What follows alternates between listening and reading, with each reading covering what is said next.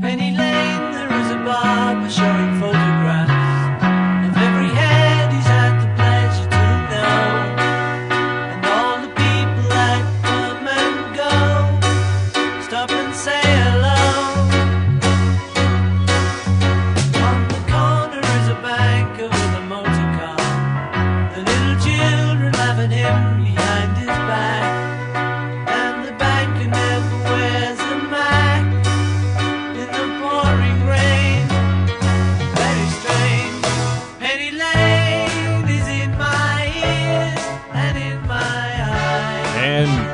morning, everybody. We made it to uh, Friday here on Penny for Your Thoughts. It's been a very, very fun week. Enjoyed visiting with uh, you, the listener, and our different guests throughout the week. We have an open line here in this first hour, 356 9397. You can email us, talk at WDWS.com. You can text us on the Castle Heating and Cooling text line, 351 5357. A lot of great guests during the week, a lot of great phone calls, a lot of great conversation. I've enjoyed it all along the way, leading up into the end of the week. We have an open line in the first hour. And then Rob Kennedy, who's the CEO with C-SPAN, University of Illinois graduate, is going to join us in the second hour for a little bit, and then an open line to close out the week after that. So that's what's on tap today. You can join us in the variety of ways I've already mentioned. Temperature at 73 degrees. Beautiful sunrise today. Don't know if you had a chance to see it if you got up early enough, but it was a orange and blue sky for sure. A very pretty uh, sunrise this morning, just after six o'clock. Hope you had a chance to see that. So, what's on your mind today? Of course, more uh, terrorist attacks, it appears, out in Spain. There's been a couple, uh, one in Barcelona that was going on yesterday. I was involved in a lot of different activities, some meetings, was at football practice, kept getting updates on my phone from CBS News about the uh, van attack in Barcelona. I think it wound up killing 13. There was another attack in a, a coastal town today. So there is a lot going on there. I think 100 injured in Barcelona. The Islamic State group claiming responsibility. Police made a couple of arrests yesterday. Apparently, have made a couple more today. So that has been in the news. A lot of talk all week, of course, about what happened in Charlottesville a week ago uh, last Saturday. Coming up tomorrow, it'll be one week since that happened in Charlottesville with the uh, march and then the counter protest and then the car running down the young lady uh, that was back and forth. That ignited a whole uh, discussion during the entire week. Had a lot of conversation on Penny about that earlier in the week. Uh, it has kind of morphed into talking about Confederate monuments all over the country, all over the South in particular, but all over the country as well in various spots. And should those be torn down? Uh, you know, what are we doing? Are we destroying a part of our history, even though people don't like that part of the history? Uh, that has been the back and forth argument here in the last couple of days. Uh, with all the different uh, discussions on TV and radio and in newspaper and in print. You go about anywhere and click on Confederate monuments, and that's basically what everybody's talking about around the water cooler and at home and in uh, offices and uh, just places all over the place, including here on the radio. So we can talk about that if you'd like. We can move on to other things. We had a lot of excitement early in the week with the Thunderbirds. We got the Taste of Champaign coming up this weekend at Westside Park. Of course, they moved it to August, you know, a couple of years ago, and so now we're in the mid to late August stretch. We'll have, uh, of course, events going on downtown there at Westside Park as well. I've got today in history. Brad Underwood sang the seventh inning stretch yesterday. We've got that. We'll uh, have that for you here in a little bit as uh, the uh, Cubs and the Reds just played a shootout yesterday. So he ignited a bunch of runs yesterday singing the seventh inning stretch. We'll talk about all of that, whatever else is on your mind today give us a call here on Penny for Your Thoughts. We'll take our opening timeout, come back with all of that on an open line this first hour. Rob Kennedy, hour number two on Penny. We turn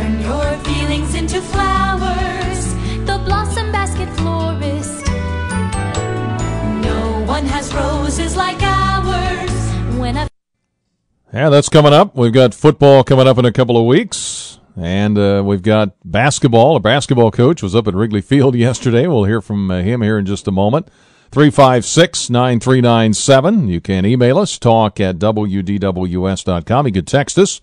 As always, that's a quick way to reach us. Castle Heating and Cooling text line 351 5357. What's on your mind today after a busy week? Have enjoyed it. Always a privilege to sit in the Penny for Your Thoughts chair. And we have an open line here this first hour. Rob Kennedy, a University of Illinois graduate, a gentleman I got to know last year at an event in Chicago. And then eventually he allowed me to take a tour of C SPAN when we were out for the Big Ten basketball tournament last spring in Washington, D.C. And he's a U of I alum, and he's the CEO, one of the CEOs of C SPAN. So we'll talk with him in the second hour for a little while and then have an open line to close out the week in the final half hour or so here on Penny for Your Thoughts. So let's get it rolling today. Here's Danny. He's our leadoff hitter. Hi, Danny. Good morning, Brian. Good morning. Uh, you're you're a history buff, aren't you? Yes, I am. All right, I want to run something by you. All right. With all of the discourse and chaos going on here in our country, the United States, in 2017, do you see any parallels to the 1917 Russian Revolution? Oh well, there's different. I mean, that's a little different, but uh, give me what? Why are you making that comparison? Well, give me the. uh, I'm this. I had this thought prior to all the uh, Confederate statues coming down, but I just kind of looked at it and I went back and uh, read some of the things that happened, and it just uh, seems like all this chaos is to overthrow our government, which they have blatantly stated was the their cause and their uh, their goal, and that's what I'm comparing what they did in 1917 in Russia. Overthrow uh, a regime, uh, uh, monarchy, whatever you want to call it. Yeah. Well, it's a little apples and oranges, but I, I think the uh, I think the biggest thing that has a lot of the I don't know a lot of the uh, furor going on has to do with the election. You know, I, do you think all of this would be going on if Hillary had been elected? Oh, absolutely not. I mean, uh, they just they had their way of life for uh, 16 of the last 24 years, and all of a sudden they get slammed right in the jaw, and they don't like it, and they're resorting to any tactic they can to reverse it. And that's what I'm saying.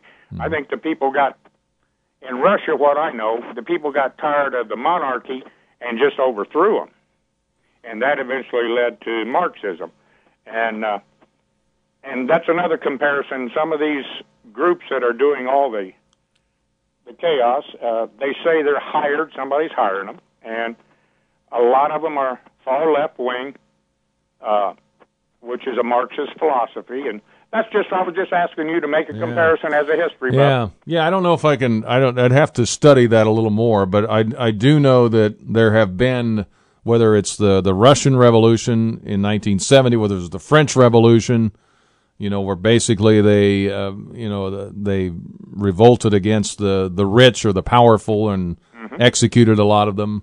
Um, with the what happened in Russia was it was a very small group and some of it, you know, I think Lenin had to be what hauled in in a train car from Berlin or from Germany. Right, he had been gone. Yeah, he had been gone, and so you know there was a lot of unrest in Russia, and it took just a handful, relatively speaking, of people to to overthrow the government. The the government there in Russia was pretty corrupt, and you know was having its issues on its own. So, yeah, I don't know. I'd have to kind of trace that out a little further, but Well, it just, Yeah. it's an interesting point, Yeah. and uh, knowing you were a history history buff, I thought I'd run that by you. Yeah. Well, thanks for your time. You're doing a great job, and uh, good luck. well, thank you, Danny. Mm, Bye now. Appreciate the call. Have a have a great weekend.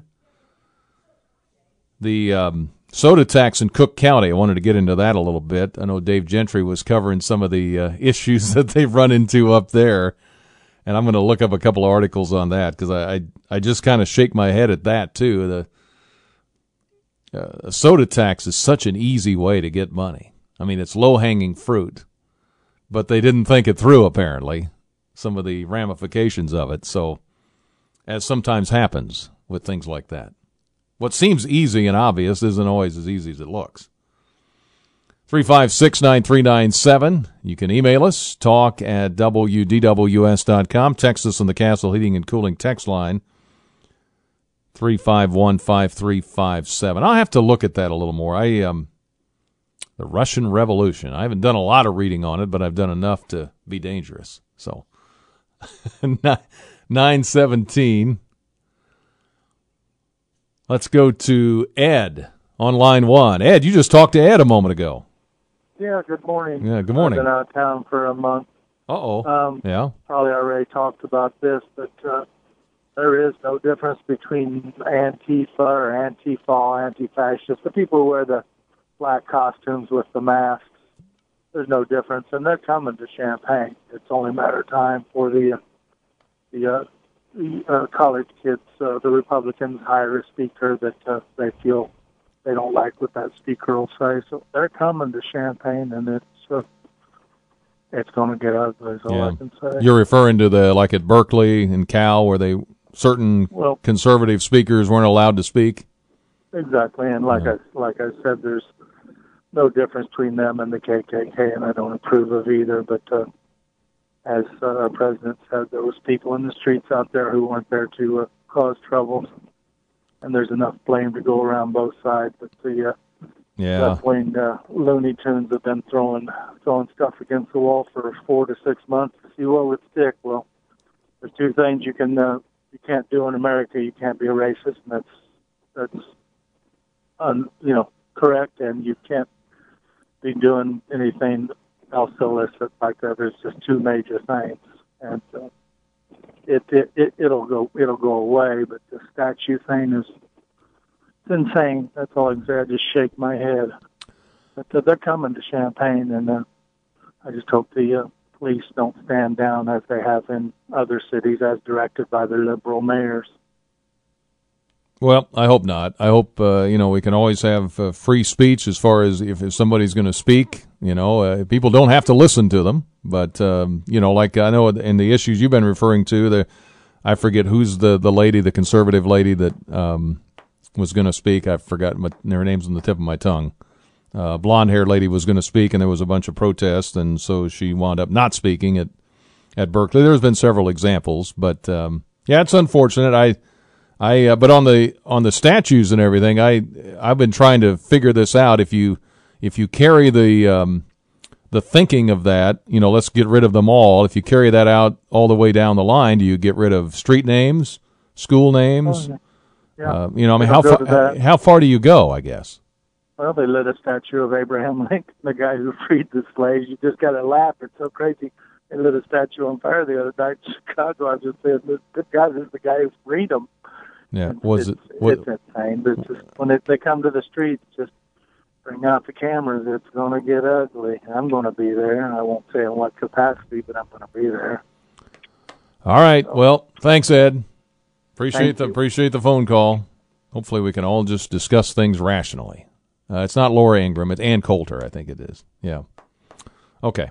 Couldn't remember her name. 920. We're in uh, Champaign Urbana here at 356 9397. Email us, talk at WDWS.com. Want to mention, by the way, today, the uh, Champaign Urbana Elks Lodge annual garage sale. It's going on now, right? Today's the 18th, 8 a.m. to 5 p.m. And tomorrow, Saturday, August 19th, 8 a.m. to noon. It's inside the Elks Lodge at 903 North Dunlap in Savoy.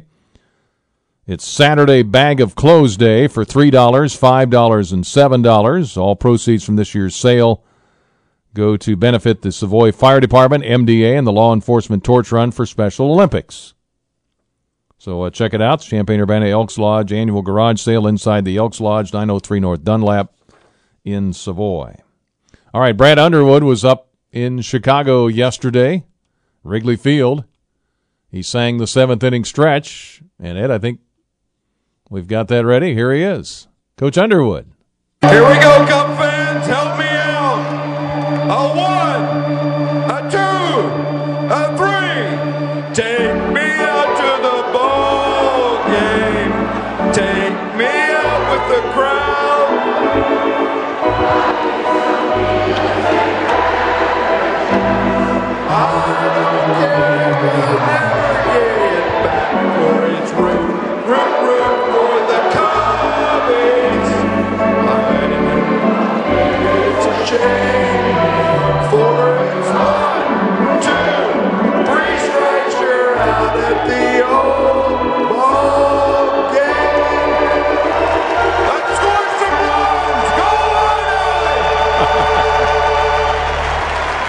There he was. He stopped singing there for a while. He scared me. I thought he was going to just stop and let everybody else sing. We wanted to hear him. So I don't know how you rate that far as singing, but uh, he got the crowd fired up. A lot of runs scored yesterday at Wrigley Field in Chicago. So that was uh, Coach Brad Underwood singing the seventh inning stretch. We're at 923 and 73 degrees. We'll check uh, today in history. We'll take your phone calls, your thoughts talk a little bit about this Cook County uh, soda tax coming up here in uh, just a moment. But first, a timeout here on Penny for Your Thoughts. We're back on Penny for Your Thoughts. Open line going here this first hour, 356 9397. Email us, talk at WDWS.com. You can text us, the Castle Heating and Cooling text line, 351 5357. What's on your mind today? A lot of talk all week long about the Confederate statues, uh, the the out uh, what happened after the Charlottesville event a week ago in Virginia. We had a lot of talk about that early in the week. Of course, the uh, terrorist attacks in Spain yesterday, that was some of the headlines there. There's been a lot of talk here in the last couple of days about the uh, Cook County soda tax. We'll get into that here in just a moment. Let's see. This day in history in 1846, Mexican American War. U.S. forces led by General Stephen Kearny occupied Santa Fe in present day New Mexico in 1846. This day in 1914, President Wilson issued his proclamation of neutrality aimed at keeping the U.S. out of World War I. Of course, that didn't happen. 1920, uh, the 19th Amendment to the Constitution, guaranteeing all American women's right to vote, ratified. Tennessee became the 36th state to approve it. And this day in 1938, President Franklin Roosevelt, Canadian Prime Minister William Lyon Mackenzie King dedicated the Thousand Islands Bridge connecting the U.S. and Canada. I've never been on that bridge. Don't know if you have or not. Uh, 1983, this day, August 18th, the Hurricane Alicia slammed into the Texas coast, left 21 dead, caused more than a billion dollars worth of damage. Uh, also, this day, 1983, remember the pine tar game with George Brett running out of the dugout because he had too much pine tar on his bat handle? Eventually, they finished that game. They resumed it. The Royals defeated the Yankees 5 to 4 in the completion of the pine tar game in just 12 minutes. Took care of it. So they did all that for 12 minutes. And this was the day in 1988 Vice President George H.W. Bush accepted the presidential nomination of the Republican National Convention in New Orleans. What it was during that convention, I think at the start he'd announced Dan Quayle as his running mate. And that caused a uh, firestorm early on in the convention. Then he accepted the presidential nomination on this day in 1988 down in New Orleans. I remember it was really hot watching that on TV. There was uh, George H.W. Bush had rolled up his sleeves and trying to stay as cool as he could in the heat down in New Orleans. So that's what's been happening on this day in history. On uh, what are we already up to August 18? By the way, tomorrow is Bill Clinton's 71st birthday. Bill Clinton will be 71 tomorrow. All right, the Cook County soda tax uh, headline today. It says the Cook County soda tax no longer runs afoul of food stamp rules. County officials there in Cook County say they've solved a problem with a new sweetened beverage tax that put roughly $87 million in funding used to run the federal food stamp program in Illinois at risk of being withheld.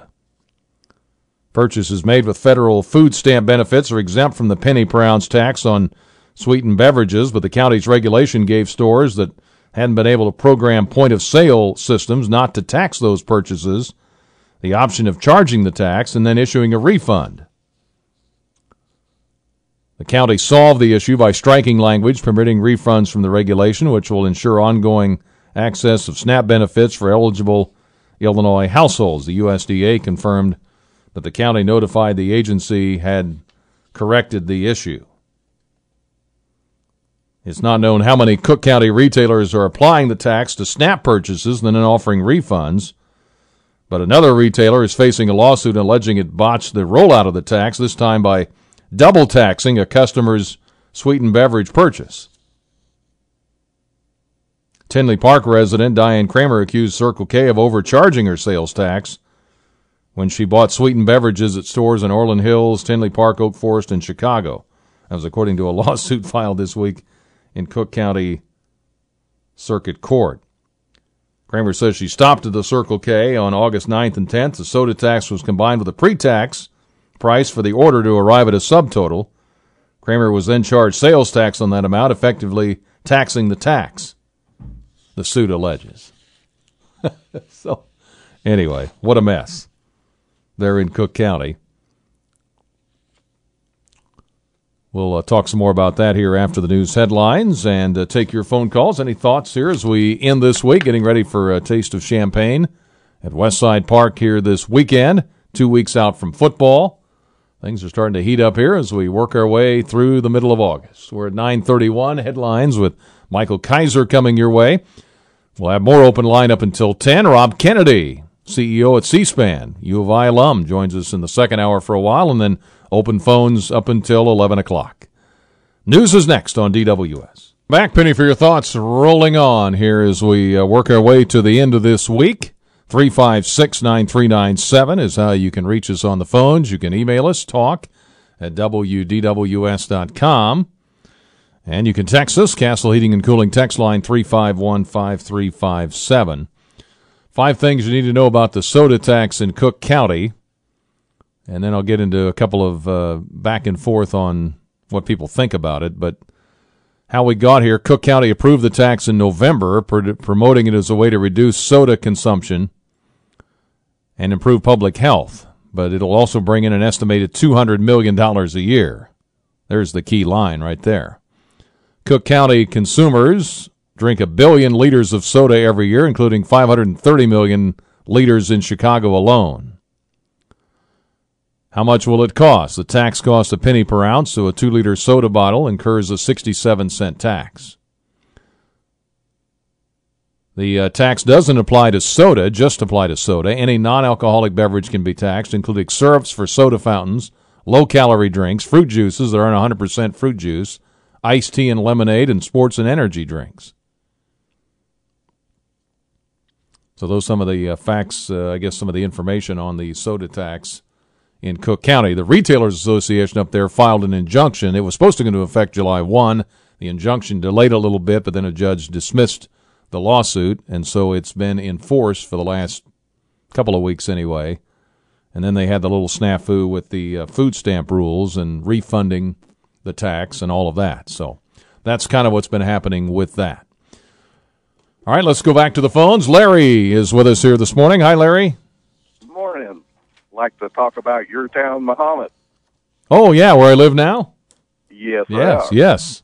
Um, just wondering what you think of uh, hiring the retired superintendent for sixty thousand dollars a year to be a uh, engineer for the new school that's going up. You know, off a salary that he is uh, very well compensated for while he was the superintendent uh, for a school that's almost pretty well completed when you drive by going down 150.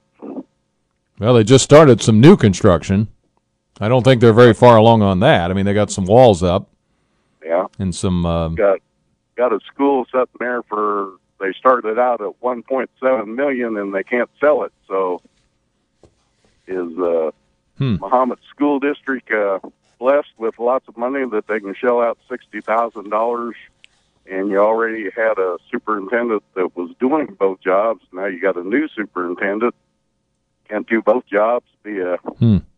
project engineer and a superintendent for the school. well, it's not my father-in-law. I know that Yeah, because he was a former superintendent, but it's not him. So I, I haven't heard about that. Oh yeah, Huh? they're wanting to bring back the retired one and uh, pay him sixty thousand to coordinate the engineering Oh. project. So which one was it? Uh, I want to say Johnston, but I'm not a hundred percent Oh, sure. okay, okay. Is he the one that just retired? I think so. Fairly recent. Yep. Yes. Okay. Well, I hadn't heard that. No, I um, I don't know. Maybe if somebody else knows more about that than I do, but Maybe you have to do a little investigating. yeah. Especially when they have a school for sale at one point seven million and can't sell it. Yeah, which one is they trying to sell? I'm trying to remember. Is it the? It's not. Um, It's not I Sangamon. think it- it's that one. Yeah, isn't that the one right there on uh, 47? I believe, right there in yeah, 47 and 150, yeah, right near there. Okay. yeah. I think that's the one that's for sale. Okay, because I know they tore the old one down here in the last couple of years. The old Yep. Mid- Middletown one. Yep. Right. Okay. Well, I don't know. Maybe somebody knows more about that than I do, but Okay. Okay. You know, but just with the school funding situation and everything like that, and then yeah. All right. Well, those superintendents are very well compensated. Then hire one back that's retired for sixty thousand seems pretty astronomical. all right. Well, we'll see if anybody else knows more about that. Okay. All right. Thank, you, Larry. Mm, Bye. Appreciate the phone call. Yeah, that um, school building's going up. The new construction on it. There, as you come into Mahomet on 150, they got a couple of big, huge. Looks like one's a gymnasium, and there's some more construction going on. I just know because I walk around it every couple of nights, so I know kind of where they are on that. But I have not heard that particular story. So, but I've been busy, so we'll see. All right, some uh, from Bill here. He says, I've got a couple of riddles just because it's Friday. What gets fewer holes in it every time you punch a hole in it? And a man on a desert island with no source of food and only a calendar, a year later, he's found alive and well. How? He says he'll text the answers later. okay. Don't make me work too hard, Bill. 356 9397. You can email us, talk at WDWS.com. You can text us, Castle Heating and Cooling text line 351 5357. We are at 943. So, what do you make of this soda tax? Uh, they say they're doing it in the name of fighting uh, childhood obesity in particular. But is it a money grab? Just trying to get some low hanging fruit because everybody's drinking sodas, lemonade, iced tea, and so forth. It's an easy way to make money, and some of the bigger cities have decided to uh, to do it. Just looking at, uh, I think Philadelphia put one in.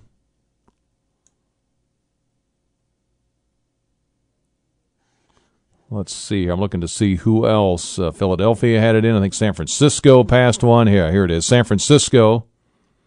That tax will take effect January 1st of 2018. A one cent per ounce tax on sodas. Oakland, California had one take uh, in effect July 1.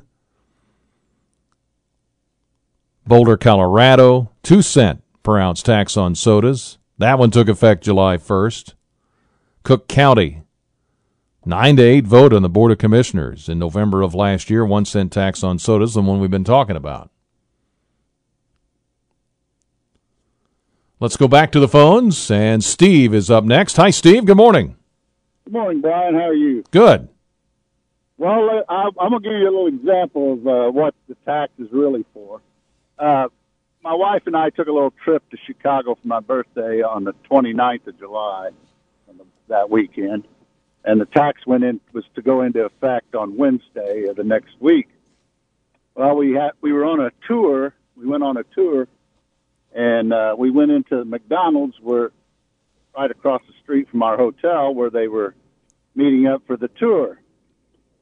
And uh, so we went in there for breakfast. My wife gets herself a biscuit, sausage and cheese biscuit, and a large Diet Coke every morning on her way to work in Champaign. And it cost her $2.75. So we went into the McDonald's for breakfast. She ordered her regular biscuit and diet, large Diet Coke, and I added a Mc, McGriddle to it and a large Diet Coke, and it was twelve dollars and seventy four cents. So, be- well before the tax went into effect, they're already taxing them way beyond what's reasonable. Uh, it's a, just a money grab. That's all it is. It's typical. That they always come up with some excuse, but they just keep piling tax on tax on tax. Well, I think this one has been uh, the soda tax I'm referring to uh, is, you know, like I said, it's kind of low hanging fruit. It's been out there, but there haven't been politicians, I think, or cities in general, they've been a little tentative about doing it because they are afraid of the backlash they would get. But then once somebody started doing it, then the others say, "Oh, wow, look at the money you can make." Well, that's it. all it's all about. Yeah, Yeah. it's all about making money. It's not about. They they have to throw that out. It's to protect obesity and this and that and the other thing. It's a joke. I, what I'm saying is, it was all the taxes Are already high. were already ridiculously Yeah. high. When you can buy the same thing for two seventy five here, and and I added one other sandwich and another diet coke. The taxes on it were already ridiculous. Yeah. There were like three three taxes on the three or four taxes on it before they added the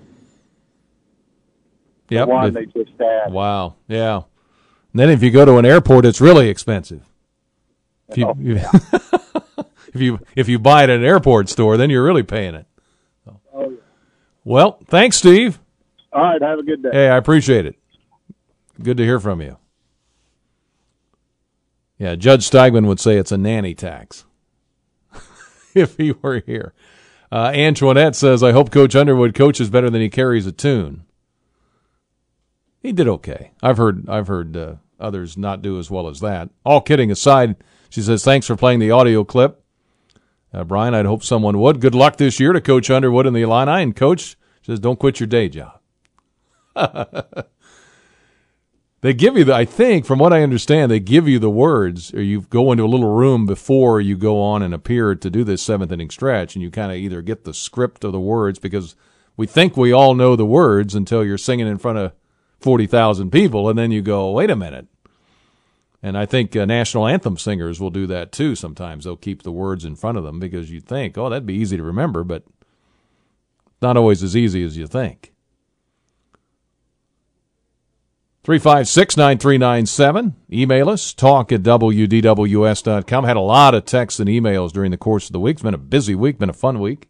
948 here at DWS. Rob Kennedy, CEO of C SPAN, is going to join us in hour number two for a little bit. I think you'll find him to be a fascinating guest. And then we'll take open phone calls and uh, texts and emails the rest of the hour in the second hour today.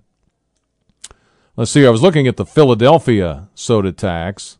And of course, what happens in these cases is you tax certain aspects of a product or whatever it is, and ultimately that cost gets taxed on, moved on to you and me. You know, if you tax a business, then they're going to pass the cost on to the customer. So, I mean, uh, sometimes you wind up hurting the people you're trying to help. 949. Let's take a break. We'll come back with more Penny for your thoughts. Your thoughts on this topic or others today. What's on your mind on a Friday? As we head into another busy weekend and uh, again, two weeks out from football. I still can't, I'm still trying to grasp that, that we're going to be doing football here in a couple weeks. Basketball schedule's out, so we're getting ready for the fall. School is back. Be careful with the kids in school as they uh, make their way in and out of school buildings. Keep your eye on that. We'll continue with more Penny for your thoughts after this break. And we're back on Penny for Your Thoughts, 356 9397. And you can email us, talk at WDWS.com. I want to remind you that, of course, as we send our kids back to school, my daughter is going back to school Sunday, and I'll bring the rest of her stuff down on Tuesday down in Nashville.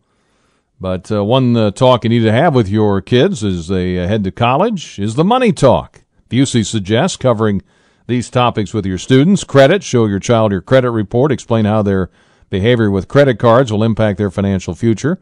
Open an account in their name at your bank, making transfers easier. You can set up overdraft protection, fraud protection, budgeting, show your kid, uh, your child how to create a budget. College debt. Your child needs to understand the magnitude of the expense of college. You will pay for it eventually. Get those student loans, but uh, they do give you time to pay them off, but you will pay for them eventually.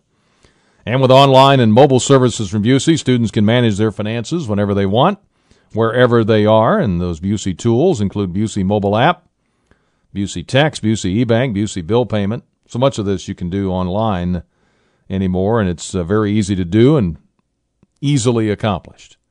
Busey understands the demands of back to school. Simplify your finances And uh, stop by one of their convenient locations today, Busey.com. You can uh, reach them that way as well or give them a call. Busey, one of our sponsors here on Penny for Your Thoughts. I was looking at the Philadelphia tax, and let's see here. The uh, Philadelphia tax, a uh, article points out the soda tax in Philadelphia is 24 times more expensive than the state's tax on beer. Fink's Hoagies in Philadelphia, the king of gourmet hoagies in the northeastern part of Philadelphia, has even stopped serving sodas at its shop. The uh, Philadelphia Voice had a great photo of their sign informing customer the change of the change, which calls the tax a blatant robbery of hardworking Philadelphia taxpayer money. And let's see here. There was something about the distribution of the uh, soda. It says, well, they're calling this a soda tax, and again, this is Philadelphia, but applies to the various locations. The real name is the sugar sweetened beverage tax. Technically, it isn't a sales tax. It's not quite the same as an excise tax. Now, again, this is Philadelphia, not not Cook County, but it's a tax on the distribution of those products. That means in Philadelphia that the distributor charges it to the retailers, stores, vending machine operators, etc., and remits it to the city. The retailers aren't required to collect it, and it's not paid directly by consumers either. In fact, the tax doesn't truly have to be passed on to consumers, but of course it is. That's in Philadelphia. The upside is the revenue is going to be used for things that people like community schools, parks, recreation centers, libraries, the sitters pre kindergarten programs. And while these aren't directly related to the quote sin involved in drinking a sugar bolstered beverage, they're still pretty good things that most of us really like. And of course, some of these are tied up in court, as the one was in Cook County. But anyway, that's just some of the odds and ends of this. Mike in Champaign says, do they consider that there are about three f- quarters ice in the cups at fast food restaurants? When it comes to taxes and one cent an ounce, do they eliminate the ice volume? I get my drinks without ice, so I don't. Maybe I'm going to have to pay more because I'm getting more soda. Uh, Nine fifty-five. Joe, how are you? Hey, good morning. Good morning. I wanted to discuss this uh, attack on President Trump after this Charlottesville uh, situation. Uh, I don't think he could have been any more clear about his denunciation of the Nazis and what they were doing. But the people that showed up to confront them, you can't tell me that they went there with peaceful intentions when they show up with makeshift body armor and ball bats. Uh, there was very much, I was watching this on Saturday, and there was very much uh, enough blame to go around on both sides. But the thing that just infuriates me to no end is how, if that had been President Obama had said what President Trump said on Saturday about that, the Democrat Party would have been in lockstep behind him, and not a one of them would have come out and said anything against him and what he said. For the Republican Party, they are in about 50% of them trying to denounce President Trump because he didn't say what they think he should have said. And these people, I, I don't know if they're too stupid to understand it, but it doesn't matter what they do or say. The mainstream news vermin are going to put them down. They're going to lump them all together and they're going to lie and spin and twist everything that comes out of their mouths. And they just can't seem to get it through their head that uh, they're never going to be able to pacify the left or the mainstream their their propaganda arm the the mainstream news liberal media. And uh, it just infuriates me to no end that the Republican Party can't get themselves together and they are just as much guilty as the Democrats of trying to undermine this election and the fact that people voted for President Trump and wanted him in office so he could implement his agenda. And they're doing everything they can to stop it because he's not one of their swamp dwellers there in Washington. Well, here's the thing. I think you know whatever you think of what the president said initially on Saturday, he came out with a really strong statement on Monday, and he probably should have just stopped there. You know, and if people didn't like what he said or they say he didn't really mean it or whatever, I mean, he should have stopped there in my mind. And then he came out again, and I know what he was thinking he was doing, but it was kind of like he just stirred the pot again, and he didn't have to. You know Well, what I mean? absolutely I- right. you know, I, I think he, he he just stopped on Monday with what he was real strong, you know, condemning Nazism, condemning uh, white race, you know, white supremacists, and all of that. And then he would delve back into it again the next day with that press conference at his hotel or his um, whatever you know the place where he's staying. He probably would have been better off just stopping right there, regardless of Well, what people think. So You're absolutely right. If if he if he would just learn to shut the heck up about a lot of stuff, uh, you know, it, it wouldn't wouldn't get to the point where it's got to now. But but he does. He is guilty of of egging this stuff on and and causing some of it. But it just the idea that he can't even get any support out of the Republicans, it, it just infuriates me to no end. I I, don't know what we're going to do, but they say, well, in the next election, uh, the Democrats are going to win because, well, people voted. They didn't vote for Republicans in the last election. They voted against the Democrats. So, what you think they're going to turn around and vote for the Democrats next time? or voted against Washington in general, I think. But uh, all right, hey Yeah. Joe, I got to run. Thank you, sir. Mhm. All right, we have 30 seconds left, and I don't think I can get to my next caller, so I'm going to have to just wait. We'll have more open line here after 10:30. Rob Kennedy is going to join me, U of I alum, big Illini fan, by the way, and he's also the CEO of C-SPAN. We'll talk to him after the top of the news uh, here at the top of this hour, and then we'll continue with more Penny for your thoughts after that as we wrap up a week filling in for Jim at 10 o'clock. This is WDWS Champaign Urbana. All right, we are at uh, 1011 here on this Friday morning as we close out the week on Penny for Your Thoughts. I'm Brian Barnhart in for Jim Turpin. Been a real pleasure to sit in all week long. Also a pleasure to welcome our final guest of the week. His name is Rob Kennedy. He's a U of I alum and uh, a CEO with C-SPAN. Rob, how are you today? I'm good, Brian. How are you? Good, morning. Boy, great to have you on with us today. And uh, I had a chance to meet you in Chicago. I think it was last year at a U of I event, and then you were gracious enough to give me a tour of the the C-SPAN facilities out there at uh, in Washington D.C. when Illinois was out for the Big Ten tournament. So I've had a chance to visit with you and just really enjoyed seeing the the whole operation at C-SPAN. It's pretty impressive. Well, thank you. We we enjoyed having you, and I was just on the line with Ed Bond, your engineer, and offered him to come through for a tour as well. I've heard Ed's name for years as I've listened to the Fighting Illini broadcast. So um, we like to give tours here. So if anybody's interested um, in in the listening audience, please um, look me up on uh, email or Twitter or whatever, and we'd love to have folks come through. Now I mentioned you are a University of Illinois alum and a proud one. Uh, tell us about your days at Illinois a little bit. Well, I was at Illinois in the late 70s. I I grew up in Springfield, actually right around the block from where Jim Turpin lived. Is that right? In Springfield. Yeah, the Turpins were just a, a block away. And uh went to Springfield High School and my mom and my aunt and uncle were were Illini uh, alums. So as a middle school or junior high and high schooler, we came over for a lot of games. And so it was natural for me to come to the University of Illinois. I was there from 74 to 78, uh, proud graduate of the uh, engineering school. And uh, the sports teams were not great back in the late 70s, but we've had some good years since. Yeah, that's for sure. And uh, I know that uh, you follow the Illini pretty closely, so uh, you're trying to represent the Illini, I know, out there at C-SPAN.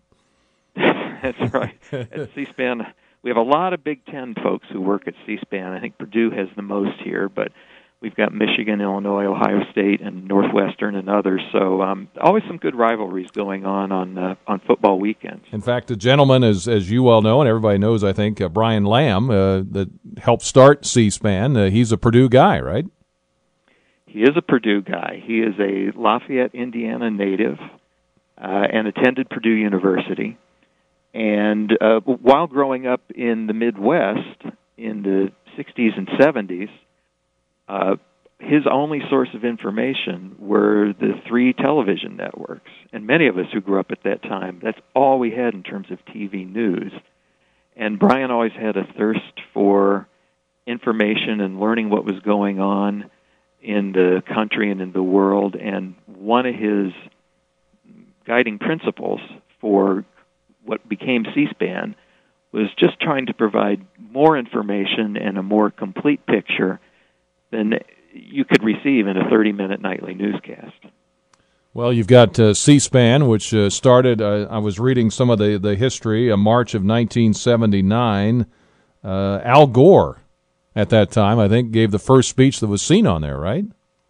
He did. Uh, C-SPAN started on the same day that the House of Representatives went on television, and up until that time, Brian, who is now working in Washington, uh, got wind of the idea that the House might go on television, that they were debating the idea of putting cameras in. Up until 1979, there had been a few experiments, but there was no regular coverage of the House. So Brian, who also knew some people in the cable industry, said, Hey, the House is going on television. Why don't you, as leaders of the cable industry, agree to put that on the air, on the satellite, as a public service? And have it be a channel, a, an early cable channel. And the cable industry said yes. They agreed to fund this as a public service.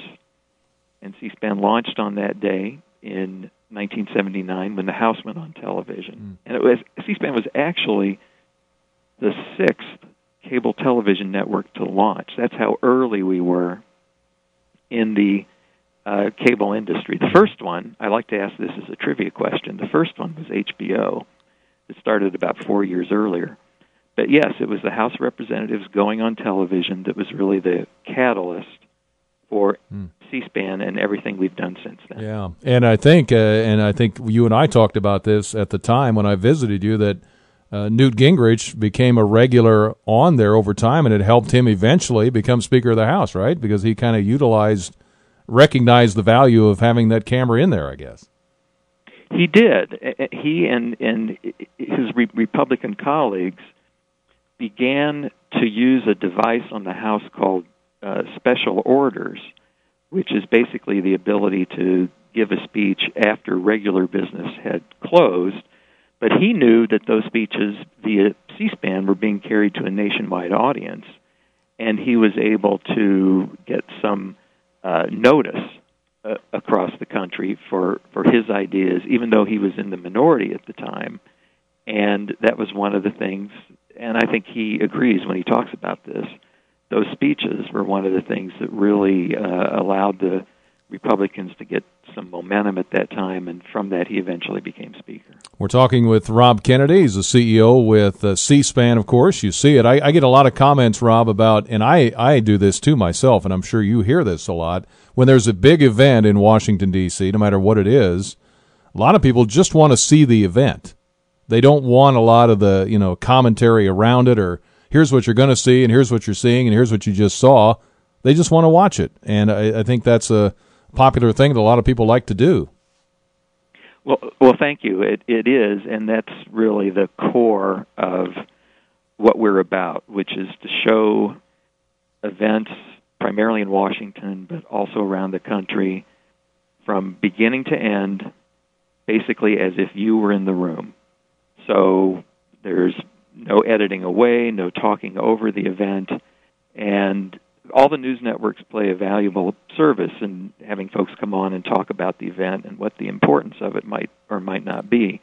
But our role, something we've stuck to since the very beginning, is to show the event from from beginning to end. And personally, I think if if you have the time, if one has the time, that's a great way to learn about the the give and take, the back and forth, and and how Washington works. Mm-hmm. Kind of gives you more of a context because, uh, as you said, it, it's really not fair to the thirty minute newscast. I mean, they can only give you so much time. They only have so much time, and sometimes you can lose the context of what was said before or after or whatever by not seeing the whole thing in context, right? That's right. And one of the things that we've done in recent years, recognizing that we all have so much on our calendars today, and everything seems to move so fast, so it can be hard to sit and watch something for an hour during the day or 30 minutes or two hours is we now have a website, our website, cspan.org, where everything that we air on television is also available online for viewing. So if you missed a particular event, a particular hearing, a particular press briefing, you can go back to our website and watch it in its entirety. And sometimes also we feature on the homepage of our website key clips from that event so you can catch up kind of quickly with the clip, but you always know that the full event is there to watch on our website. And so you started with uh, with the C-SPAN, Brian Lamb uh, wanting to to have that available in the house. Then it was C-SPAN two, and C-SPAN right. three. So it's it's it's grown a lot. Well, it has the the house went on first in '79. The story is that as the house got more exposure via C-SPAN and via having cameras, the Senate didn't have cameras, and there were some senators who were resistant to that. But as they saw the exposure the House was getting, they decided in 1986 to also put cameras in their chamber. And at that point, C SPAN and the cable industry had a key decision to make, which is how can we carry the Senate from beginning to end the same way we do the House? So that's where C SPAN 2 came from. So on C SPAN 2, you'll always see the Senate when it's in session, and on C SPAN, you'll always see the House when it's in session. And then, oftentimes in Washington, when both the House and the Senate are in session, the key event might be a congressional hearing. Um, and we've certainly had a lot of those uh, so far this year. Well, that's where C SPAN 3 comes in during the week, which is the ability to see additional events live during the day when the House and Senate are in session. And now with the website, we can carry live events that go beyond even those three venues C-SPAN, C-SPAN 2, and C-SPAN 3. So we're really trying through technology to give everyone many opportunities to see what's yeah. going on here. Well, there's always something happening in Washington uh, and elsewhere, as you said. How do you decide what you're going to cover that day? Do you have to kind of pick and choose? Well, we do. We we we've been able to put more on the air now because of C-SPAN 3 and also because of being able to stream events live on the website. But we do on any given day when Congress is in session, we might have 30, 40, 50 events to choose from. We have a group of people that do it. It's not any one person. Uh, and every day at 3 o'clock, they look at all the events that are available the next day and they make their selections their selections some some selections are obvious based on newsworthiness. Uh, the Comey hearings from earlier this year, the Sessions hearings from earlier this year. Uh, sometimes it might be an issue dealing with uh, money. Uh, we tend to do a lot on tax and budget. Uh, we also look at what issues we've covered over time and what uh, sides of issues we've covered, so we might try to balance something we've done earlier with something that's occurring now.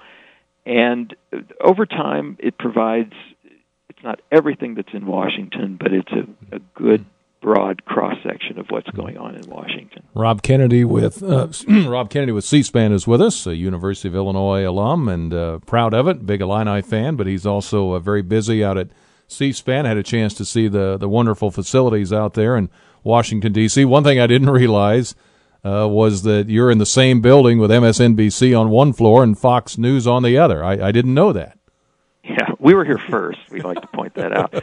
But uh, yes, our location is in an office building directly north of the Capitol building. So the windows on the south side of the building have great views of the Capitol. And we first used that for a backdrop in our studio for our morning call-in program, which we call the Washington Journal. And we think the other networks noticed it too, so they've moved in to also get that view of the. Capitol. Speaking of and the, it's a great location. It, it really is. Uh, speaking of the the call-in show, uh, when we uh, you and I talked in Chicago, and I think one of the questions that came up was, uh, did uh, the media see or did they miss the the whole Donald Trump uh, phenomena, the the votes that came for him how he got elected, but uh, I think you told me that with your call-in show every day, getting a pulse of the public, you had a sense that that he had a chance to win the election. Yes, we we have a morning call-in program. As I mentioned, it's three hours every morning. We call it the Washington Journal, and on that program, we bring in guests. They might be members of Congress, they might be academics, they might be journalists. But an important part of this has always been the callers. And over the course of a day, we might take 60 calls. That equates to about 20,000 over a year.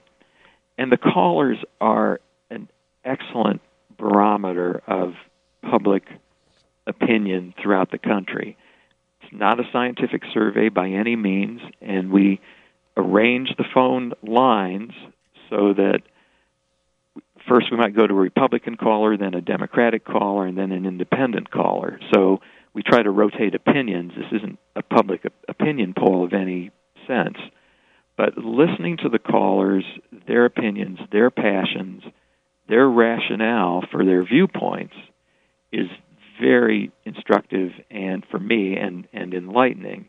And we did notice leading up to the election in November 2016 and really throughout the year that people who called in support of Donald Trump as a candidate had very well thought out rationale for why they were supporting him. And this was maybe something you wouldn't get by listening to the newscast on the uh, major news channels. So, sure, based on the polls, as I said back in November, a lot of us were surprised based on the polling. But when I think back about listening to our callers, it, it was there all along, and that's why I think listening to them at any point in the political cycle is is very instructive. Rob Kennedy with us from C-SPAN here for a couple more minutes. Uh, so uh, uh, today, uh, what the House and Senate are not in session, right? They're on recess. So, uh, what, so what do you do with those? Well, right now uh, we well we we do have some live events. right now we're we're covering an event uh, that's live in Washington about the uh, history of the Voting Rights Act. And so there are public policy events in Washington throughout the summer. And we also do some thematic programming on our other channels. We've been having a number of events. We're re airing right now on C SPAN 3 concerning the Civil War. And we've also brought in a variety of book related events and other public policy events for C SPAN 2. So our producers put some time into arranging uh, blocks of programming that we put on during the, the congressional breaks. Mm-hmm. Well, and um, you know there'll be a lot coming up in the fall. Obviously, with uh, I think a lot of people will be riveted to what happens in uh, you know with tax reform. There's a lot that is on the horizon. So while they're maybe on recess now, there'll be plenty to do, I'm sure, in the in the months ahead. Without a doubt, I think congressional committees, along with our call-in program, have really become our bread and butter. And legislation typically moves through the committees. We cover a lot of those hearings with the witnesses, obviously the members on both sides, and the majority and the minority. So we're looking forward to a very interesting fall we mentioned uh, Rob what you do now, but uh, what attracted you to to working with C-SPAN?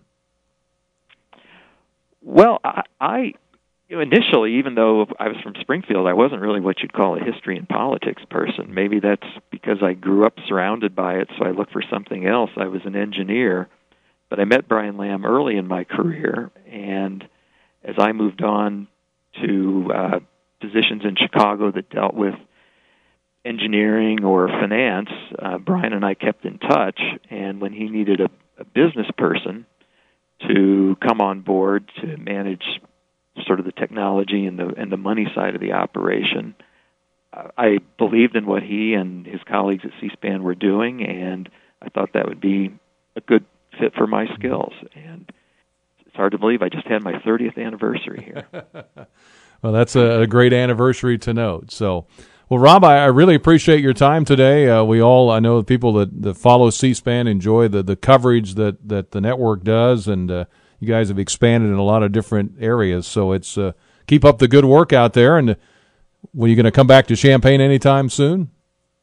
Yeah, I'll be there in, in September uh, for some alumni association meetings, and uh, I don't know if I'm going to catch a football game on that visit, but hope to get back for one of those as well. We're all optimistic before the Yeah. season start, right? So Uh, that's right. uh, I'll be I'll be listening to you if Yeah. I'm not there in person, but I appreciate the opportunity to be on this morning. Yeah, Rob, thank you so much. Uh, again, thank you for the, the, the time. I know you're a busy man, and uh, appreciate the tour. And uh, I'll tell Ed, uh, remind Ed, he can get his tour at some point. So, so Very good. all right. Thank Thank- you, Brian. It's Thank my you, pleasure. Rob. We appreciate it. All right, that is Rob Kennedy. He is uh, a gentleman I've gotten to know, and really appreciate his time today. We'll take a quick break here. We'll come back on the other side with some news. News headlines, open phone here the rest of the way this morning as we wrap up the week on Penny. All right, welcome back. Penny for your thoughts. Thank you again to Rob Kennedy from uh, Washington, D.C. and C-SPAN. He's uh, They have two CEOs there. He's one of the two CEOs, along with Susan Swain, has been there 30 years. And uh, Brian Lamb, a Purdue guy, kind of started that network uh, 1979, and about the time what ESPN got started and all of that. A proud U of I alum and always uh, very very much listens, he says, to the ball games online and so forth. So he's a he's a true Illini fan. It is 1031. Let's uh, have some news here. Uh, take a break here with some news from Michael Kaiser. We'll get back to your phone calls here the rest of the way on a Friday. Been a busy week on Penny. All right, down the stretch we come here on this Friday on Penny for Your Thoughts. Jim returns on Monday. Been a pleasure to sit in for Jim this week. Had a lot of great guests. Enjoyed Rob Kennedy here earlier this hour. Now we're visiting with you again, our listeners. We appreciate all your phone calls, emails, and texts throughout the week. Bill had sent me a couple of riddles earlier just because it's Friday. He says two riddles. Who, what gets fewer holes in it every time you punch a hole in it? And the answer is a net. Okay, that makes sense. And a man is on a desert island with no source of food and only a calendar. A year later, he's found alive and well. How? Let me find it. Uh, the man ate dates every day and once a week and had a Sunday for dessert. okay. Uh, this into the newsroom. Uh, Champaign Schools, Champaign School District will move physical education classes and recess inside on Monday afternoon as a safety precaution during the solar eclipse.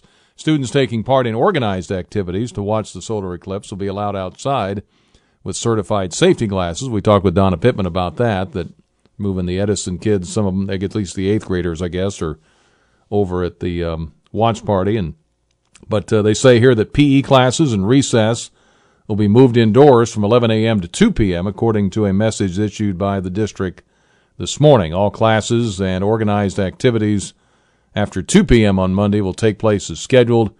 Parents with questions can, can uh, contact their children's school, the district says. And let's see here. We got a couple of texts. Uh, Bill says it's a vicious cycle a circle. The president makes a statement. The media misrepresents it. The president calls them out, explains what he really said. The media misrepresents that. That is disgusting. And got an email or a text here. It says, hard to imagine anyone but Jim doing the program, but I have to say, uh, you did a very good job this week, Brian. You had some pretty big shoes to fill. I think you did a fine job. So thank you. I appreciate that. Let's go back to the phones now as we open them back up, and let's start with Don. How are you? Hey, hey, hey, how you doing, man? You always do a great job. Thank you. I appreciate it. okay. All right, no problem. It's the truth. The truth matters. Okay. Uh, now, if all lives matter, which they do, hmm and the president condemned all violence, which he did, wouldn't it be the only person that has a problem with that would be a racist? Is that a riddle? Let's see here. I'm, I'm, I'm following what I, I'm. I'm following what you I'm following what you're saying here. So if he condemns, all lives, ma- all lives matter, and he condemned all violence. yeah, right. So if you have a problem with that, you might be a racist. Well, as I said earlier, I think the um, whatever you think of the statement he made on Saturday, uh, he came out again on Monday and made a really strong statement, and that's where he should have stopped. I think. Well, actually, we're listening to the people who couldn't say Islamic extremists for eight years, Mhm. even though people demanded they do it, and they still can't do it. This is who we're trying to appease here. You know, but I mean, the simplicity of it is, if all lives matter, he condemned all violence. If you got a problem with that, you're the racist. All right. Hey, Don, have a great weekend, okay? You too, Brian. Thank you, sir. Appreciate it. 356 9397. Let's go to Orville up next. Hi, Orville. Hey, what's going on? How are you, sir? I got a question. Yes. If uh, stupid is as stupid does, about these um, Confederate statues and stuff? See, I'm a soccer fan, so I want all baseball statues removed from anywhere in any ballpark in the United States. So just get rid of all that, and because you know one equals the other. So Okay. and well, I mean, it's All only you, you, you want to get rid of it. If Yeah. people want to complain, they can complain about anything. But Yeah. like I said, they've So if been you're- there a hundred and some years. So if you're a soccer fan, get rid of the baseball statues? Sure. Is that what you're saying? It works Yeah. for me. Let ACLU work on that one. anyway, I just Okay. All right. Thanks. Thank you. Bye. Thanks, Tom Hanks. All right. Thanks. Um, let's see here. Dan from Champaign says, "When will the Champaign police enforce phone use while driving? I see it all the time." Yeah, it's probably like um, in football. You could probably call holding every play. Do you think? I mean, or do you want to play football? I don't know. Do you want people to drive? I I know what your point is. I don't know how much they can spend time on getting everybody, but uh, I agree with you. I mean, I think it's obviously serious. You shouldn't be doing it. But that kind of depends on the public to obey the law as it's stated. But I suppose you could arrest everybody that goes over 55 or 65 miles an hour too, right? You'd spend a lot of make a lot of money writing a lot of tickets. I think you have to use some common sense on that. All right, uh, 1045. John is with us. Hi, John. Hi, hi, Brian. Kudos to you for a good week. Thank you. Uh, have enjoyed it. I wanted to mention uh, two things. One of them was uh, uh, the soda tax, and another is uh, uh, just a short bit about the Republicans' uh, actions and uh, or lack of action a lot of times in Washington. But you know, if we think about it, the the soda tax, uh, Brian, they'll drive taxes up, they'll drive sales down, and then they'll have to find something else uh, and make up a silly rule that sounds like uh, they're qualified to decide what should be taxed. But uh, uh, I think it all all these taxes started with uh, uh, the cradle to grave uh, theme that was kind of initiated by I guess John Kennedy uh, for a short time, and then was taken over uh, by uh, President Johnson. But when you when you're taxing when you're spending more money than you're taking in every year, you have to find places uh, to get more, no matter how disgust, disgustingly stupid it sometimes sounds. Yeah, I didn't realize, and I was reading an article uh, earlier about you know Philadelphia and and some of the uh, pros and cons that they've experienced with their soda tax. I didn't realize Woodrow Wilson, back a hundred years ago, originally thought of the idea. Yeah, You know, at least or at least you know some put it down on paper or was thinking about it at one point. So I, I I've read that somewhere. Yeah, Mm. uh, I referred to the cradle to grave. That's when we Yeah. really got serious about taking care of everyone from, well, from cradle to grave. You know, Mm-hmm. uh, hey, don't you don't worry about taking care of yourself. We're going to do it for you. You know. Yeah, it says here legislation to add a specific tax to sugary drinks is fairly new, but the idea is not. Way back as far as 1914, President Wilson proposed the idea, although for different reasons. His justification was the need to increase revenues due to import changes related to World War One. So anyway, Yeah, that's uh, mhm. that's It interesting. Okay, a- but it was it was attached to something. Yeah. right. Uh, I had a quick uh, thing, if you have time, ab- about uh, uh, the Washington situation. I am, I'm well, I'm disturbed about the whole the whole thing. But what really gets me, and I can hardly stand it, is Mitch McConnell, John McCain, uh, Senator from Tennessee, lost his name. I can't think of it for a second. But Speaker of the House, Paul Ryan, Mhm. all Republicans and they are actually working against, among other among others, by highlighting these people, are act- actively working against uh, president of their own party. Well, probably And I- depends. probably depends on the issue. Because in the healthcare, I thought Ryan and uh, Trump worked together quite a bit. Sounds like Well, it they- anyway. They did, but no outward support. Hmm. And I, I, I feel like all of those, the ones that I mentioned, plus quite a few others, of course, uh, are all guilty of trying to protect their own selves. They want to be, they want to remain in Washington at all cost. Yeah. If it means the Republicans have, they have to get rid of Trump, and the Republicans lose, they want to be the nice guys that the Democrats try to keep around. All right. Hey, John, I, I got to run, but thank you for your thoughts today. All righty, thank right, you. Appreciate it. Mm, Bye. And we need a break. Back with more here in just a moment on Penny for your thoughts on a Friday. Welcome back, Penny, for your thoughts here in our final few minutes of this week. Jim returns on Monday. One of our sponsors, Gallo Miller.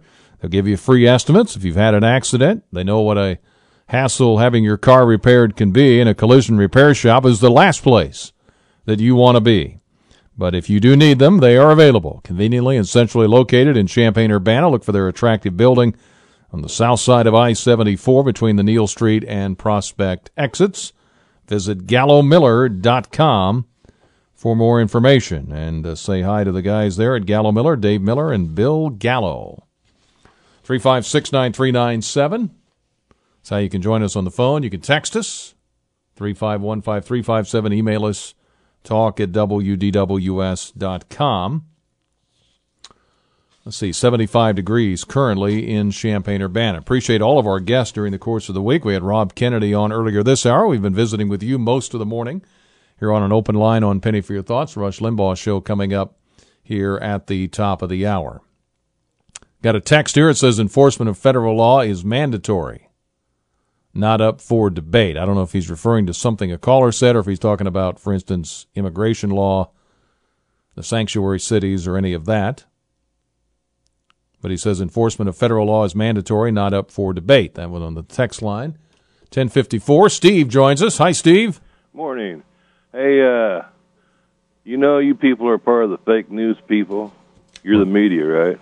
That's a- Uh, that's a- that's a big- that's a big group, you know. If uh, any of your callers noticed the other day, whenever they had the march and they had their uh, their flamed uh, carriers, torches, or whatever, and they was walking around singing or, or yelling, whatever you want to call it, "Hail Trump," like "Hail Hitler." They were oh, doing Hi- that for like a while. oh, like Heil Hitler. Yeah. Yeah. And I was just wondering if Don or John or any of those guys saw that, or whether that was fake news.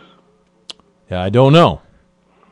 I and uh, as far as the monuments are concerned, if they're on federal property, that's one thing. If they're on on private, that's another. And if whatever they want to do on private, is their their own thing. But if, you know, I don't believe in uh, glorifying the the racism that was here a hundred years ago.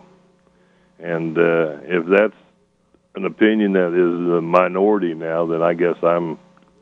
That's my opinion. So tear down the statues. Hey, uh, if they're on federal land and we're- we're all paying for them to upkeep and stuff, Yeah. There's more people that want them down than want them up. Well, some people have uh, said put them in a museum. If you want to do that, Yeah, take a picture of them before Yeah. you tear them down so Yeah. people will see them. well, we'll see. There's a lot of them, and I don't know how far you go. I mean, you go all the way down to street names, and you know, how far do you carry it? I guess is my question. Well, that's that's one thing too. But you understand those ma- ma- majority of those monuments that were put up weren't erected after the war. They were erected during the 50s, whenever it was uh, the anti-freedom people were being opposed. Yeah, some of that, some in the about hundred years ago, some in the late 1800s. There was some that was But, up, uh, but I'm saying the majority of them. But the, and like I say, if it's on federal land, I don't believe the majority of the people want them there anymore. All right. Hey, Steve, have a great weekend. Yeah, thank you. Yep, you bet. We'll take a final break and wrap it up for the week after this. We are back. Final 20 seconds of the week. Thank you to each and every one of you for the opportunity to uh, sit in and visit with you during the course of the week. Thanks to all of our guests. Uh, they say when you've had fun, it really goes fast. And this week went really fast. This is WDWS Champaign Urbana. Jim's back on Monday. Have a great weekend, everybody. It's 11 o'clock.